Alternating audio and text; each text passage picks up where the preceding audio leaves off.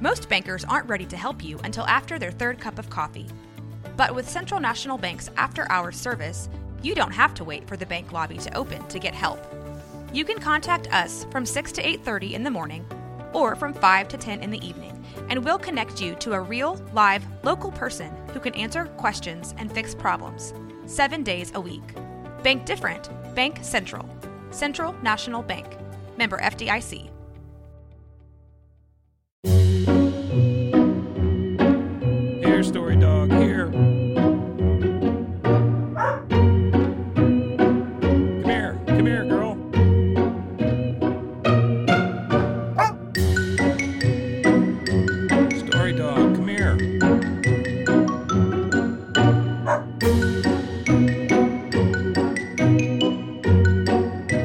Story dog.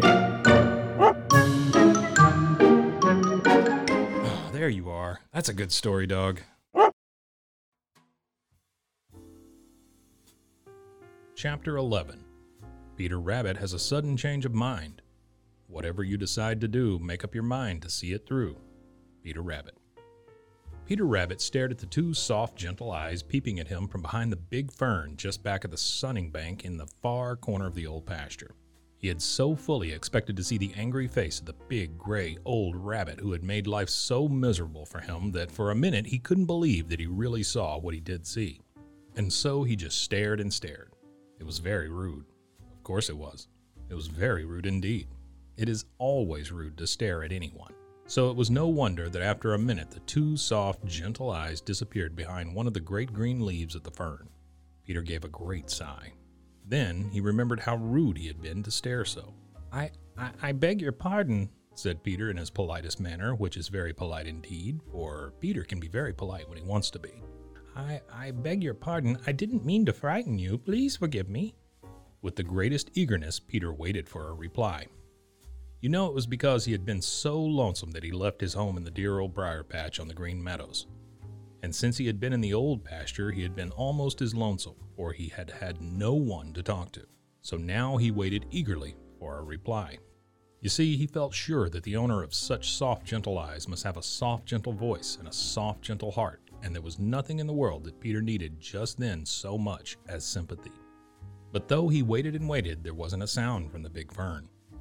Er, Per- per- perhaps you don't know who I am. I'm Peter Rabbit, and I've come up here from the Green Meadows, and I'd like very much to be your friend, continued Peter after a while. Still, there was no sound. Peter peeped from the corner of one eye at the place where he had seen the two soft, gentle eyes, but there was nothing to be seen but the gently waving leaf of the big fern. Peter didn't know just what to do. He wanted to hop over to the big fern and peep behind it, but he didn't dare to. He was afraid that whoever was hiding there would run away. I'm very lonesome. Won't you speak to me? said Peter in his gentlest voice, and he sighed a deep, doleful sort of sigh. Still, there was no reply. Peter had just about made up his mind that he would go over to the big fern when he saw those two soft, gentle eyes peeping from under a different leaf. It seemed to Peter that never in all his life had he seen such beautiful eyes. They looked so shy and bashful that Peter held his breath for fear that he would frighten them away. After a time, the eyes disappeared. Then Peter saw a little movement among the ferns, and he knew that whoever was there was stealing away. He wanted to follow, but something down inside him warned him that it was best to sit still. So Peter just sat where he was and kept perfectly still for the longest time. The eyes didn't appear again, and last he felt sure that whoever they belonged to had really gone away. Then he sighed another great sigh, for suddenly he felt more lonesome than ever. He hopped over to the big fern and looked behind it.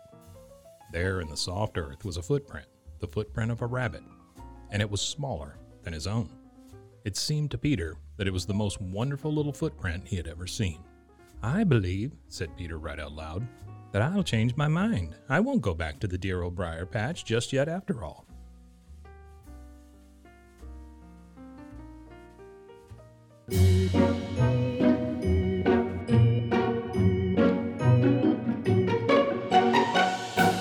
Good story, dog. This has been a Rogue Media podcast.